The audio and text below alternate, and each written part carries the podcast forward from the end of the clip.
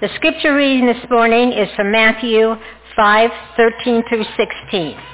You are the salt of the earth, but is the salt but if the salt loses its saltiness, how can it be made salty again? It is no longer good for anything except to be thrown out and trampled underfoot. You are the light of the world. A town built on a hill cannot be hidden. Neither do people light a lamp and put it under a bowl. Instead, they put it on its stand, and it gives light to everyone in the house. In the same way, let your light shine before others, that they may see your good deeds and glorify your Father in heaven. Amen. Okay. Well, you know, a long time ago in a galaxy far, far away, Vicki and I started our life together. We were still teenagers, but we got married anyways. I think my dad thought we were pretty silly. But anyways, we uh, started to attend a medium-sized church on the uh, northwest end of Cincinnati called Groesbeck United Methodist Church. And that's not, it's Gross spelled G-O-E-S, not G-R-O-S-S. Just so you know. Great church. So we showed up for worship one Sunday morning, and, and we were greeted at the door by a young couple, Marvin and Donna, dear friends. They soon invited us to their home for a cookout, and we were introduced to backyard grilling and Duke's mayonnaise. Later that summer, somewhere near my August birthday, Marvin and Donna presented me with two wrapped gifts and a card with a note in it. The note had me look up that scripture that Connie just read. And it told me to open the first package. So I did. You know what was in it? A pound of salt. So the note said, open up the second package. So I did. You know what was in it? A light bulb. Marvin and Donna had started praying into my life.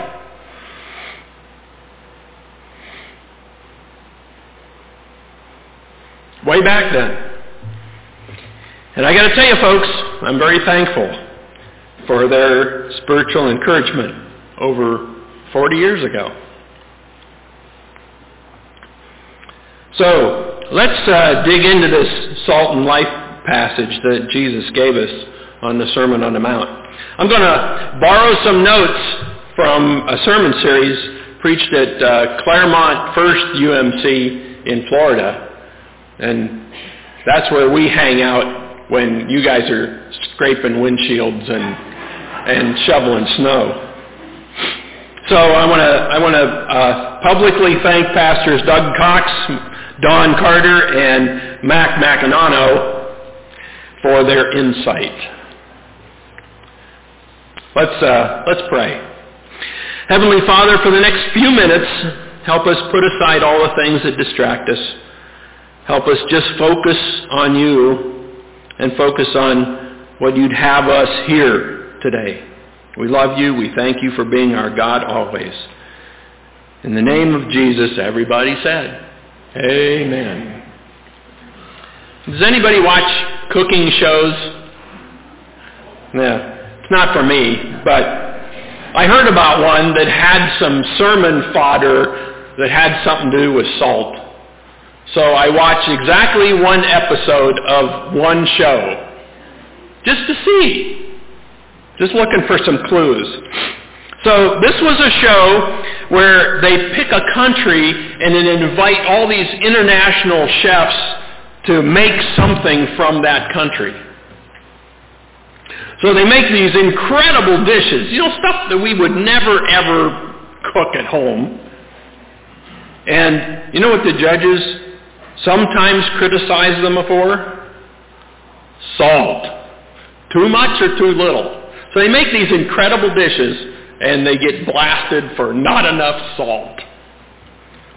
So sometimes our success and failure depends on something as simple and common as salt. So we know salt's pretty useful. We just talked about it with the kids, kinda. Jesus used salt to make some very important points. He said that we are the salt of the earth. So we're going to talk about that a little bit. But I want to start with the backstory.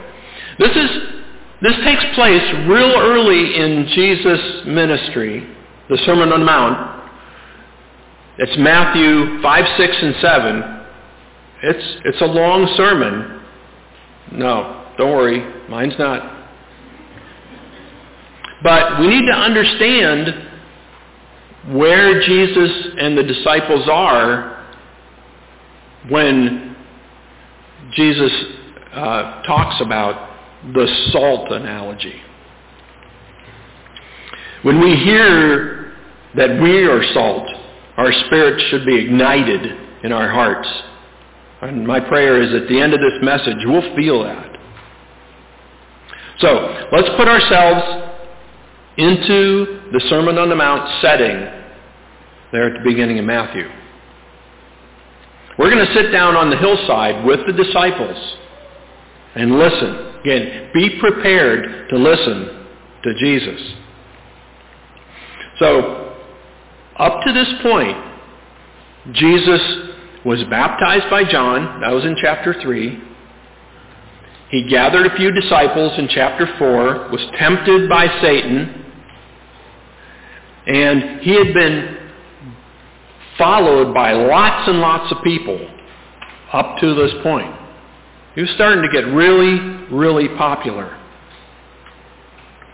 But there's a strategic corner verse in chapter 4.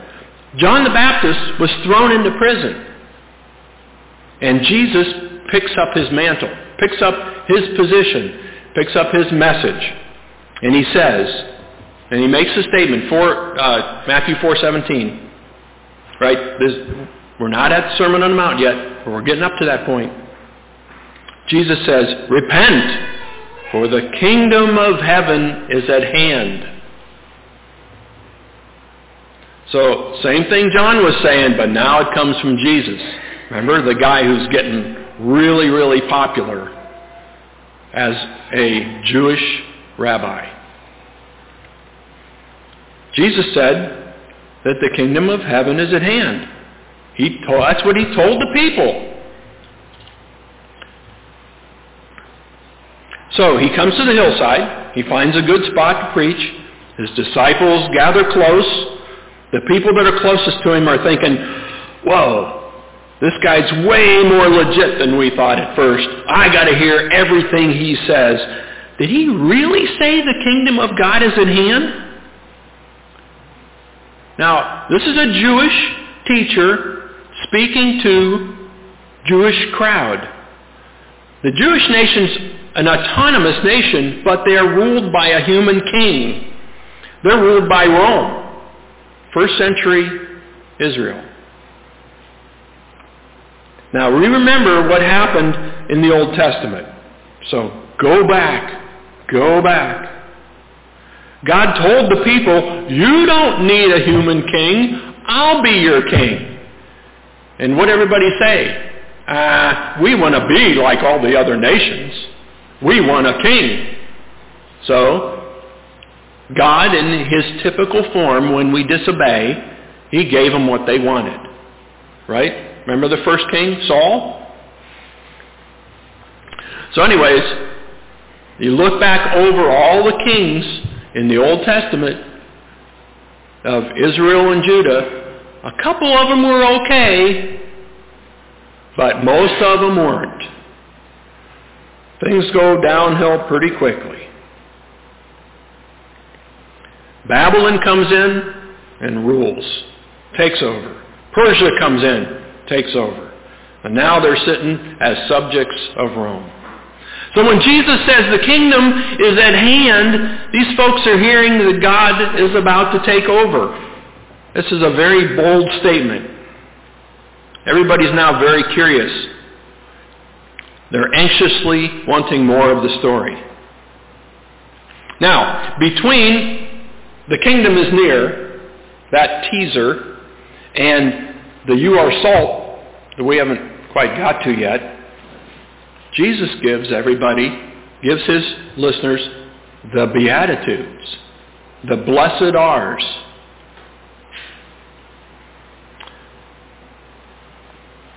So Jesus needs to explain who is blessed because the Jewish people just heard that there's a kingdom of heaven coming. And in their culture at that time, first century Israel, not everybody is welcome everywhere. Not everybody's welcome in the church. Not everybody's invited into the kingdom. So they want to know who is welcome. The people are looking at Jesus and saying, well, if the kingdom of heaven's here, who gets in? Am I allowed in?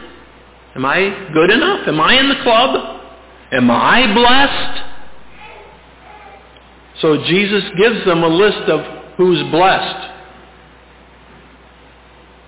And it's not what they expect. What do the Beatitudes say? Who's the kingdom of heaven for? Blessed are the poor in spirit. Blessed are those who mourn. Blessed are the meek, those who hunger and thirst for righteousness, the merciful, the pure in heart, the peacemakers, those who are persecuted. Blessed are you when others revile you and persecute you and utter all kinds of bad things about you. So, who's blessed? Who gets in the kingdom? Jesus looks at him and says, the one who inherits my kingdom is meek, weak, poor in spirit, those that are dependent on somebody else. Those that know they need a king. Those that know they need a savior.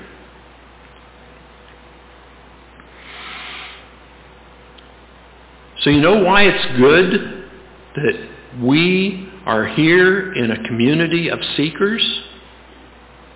It's because we know we're dependent on somebody else. We know we're dependent on a Savior. We know we need Jesus. We can't do it on our own. We can't earn our way into heaven. We don't have enough money. We don't have enough ability. We know that the Lord has already paid the price of admission we are in the right spot. And I'm not talking about in the right pew or in the right church. I'm talking about our posture before God, our heart.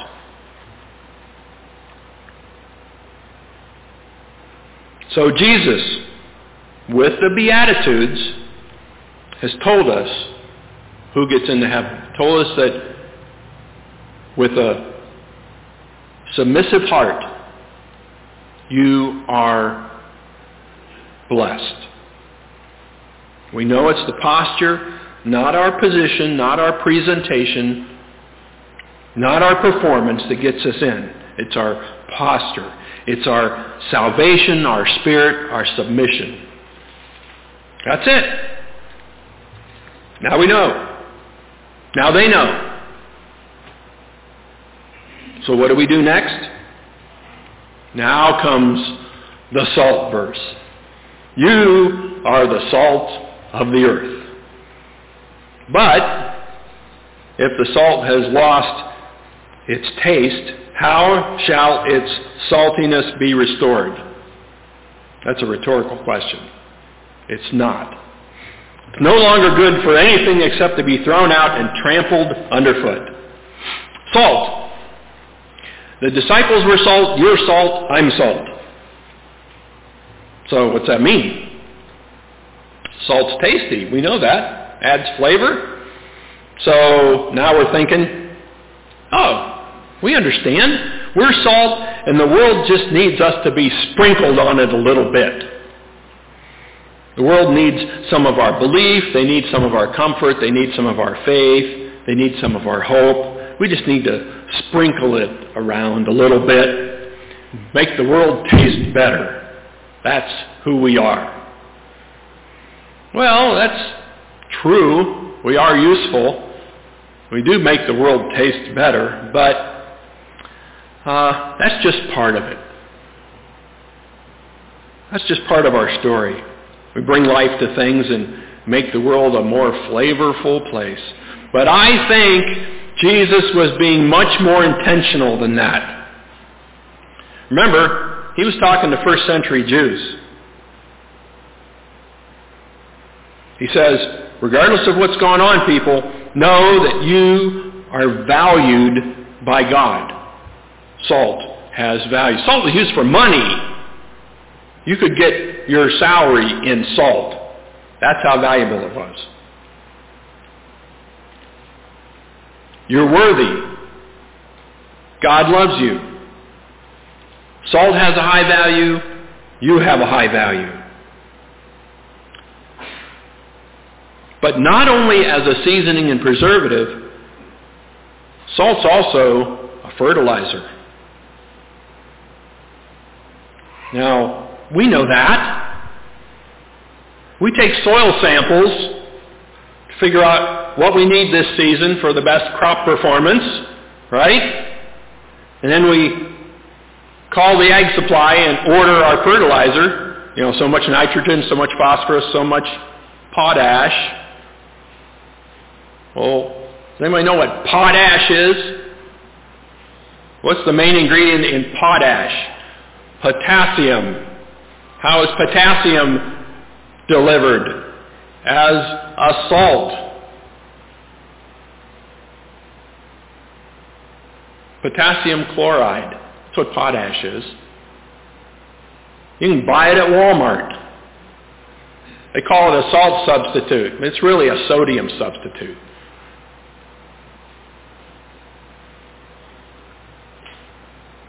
The first century farmers, they didn't have an ag supply. They had the Dead Sea. And the Dead Sea, if you scraped the, the banks of the Dead Sea, you know what you get? Potash. And lots of it.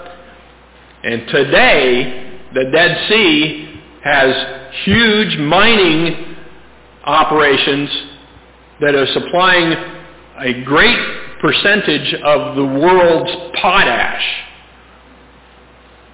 So the salt that came from that area of the world was very well known to all these first century Jews that are listening to Jesus right here. They know what the salt is. They know where it comes from and what it's for. It's a perfect additive for our soil. It promotes plant growth, increases yield and disease resistance, and enhances water preservation, according to Wikipedia. But if the fertilizer is more dirt than salt, what's it good for? Just throw it on the ground and walk on it. Isn't that what the scripture says? So we need to realize that if we are salt, we're also this culture's fertilizer. We can treat the world as if we just need to sprinkle a little bit of ourselves around and everything will be okay. But we're not here in this place. We don't gather, open the Holy Scriptures just so we can go out and say, have a nice day.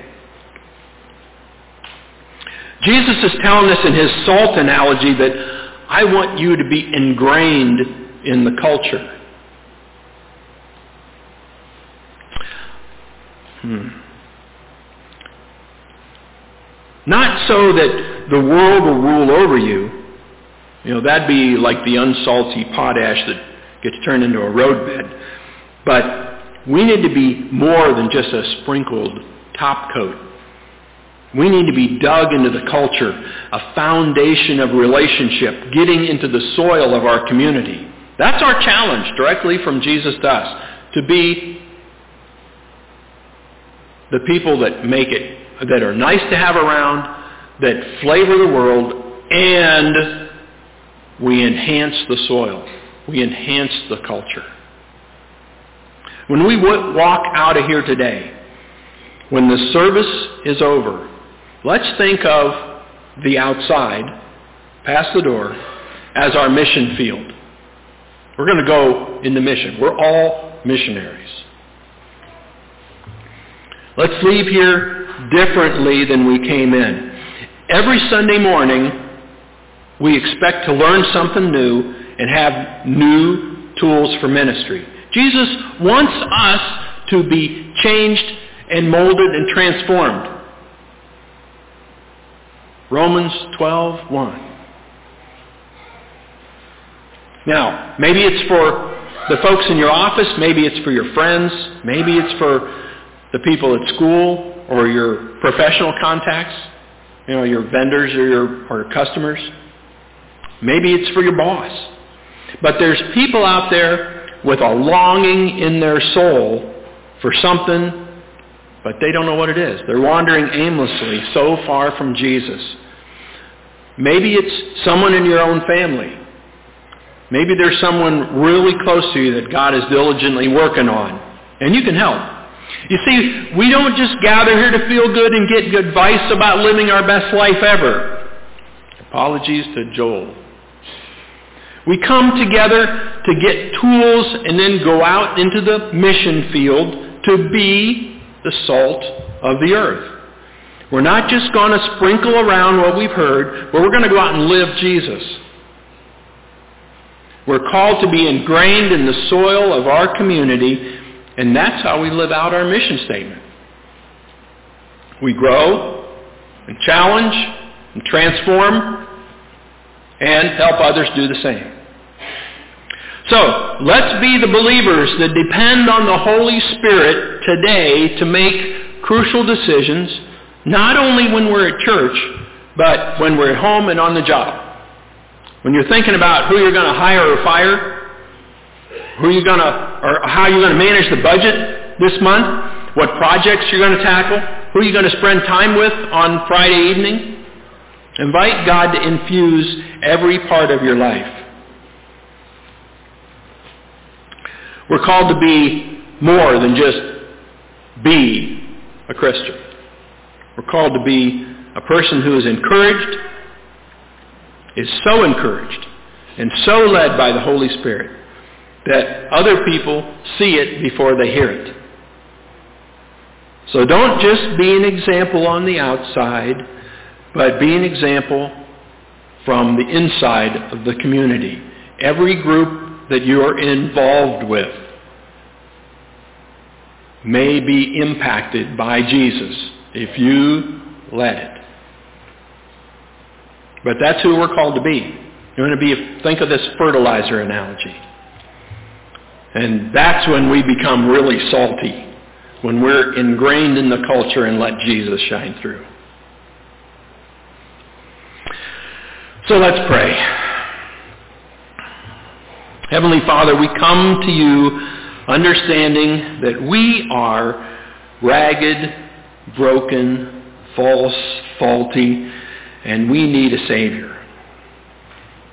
Lord, we'll go into the world and break bread with people who don't know who you are. We'll pray over our family members who are distant from you.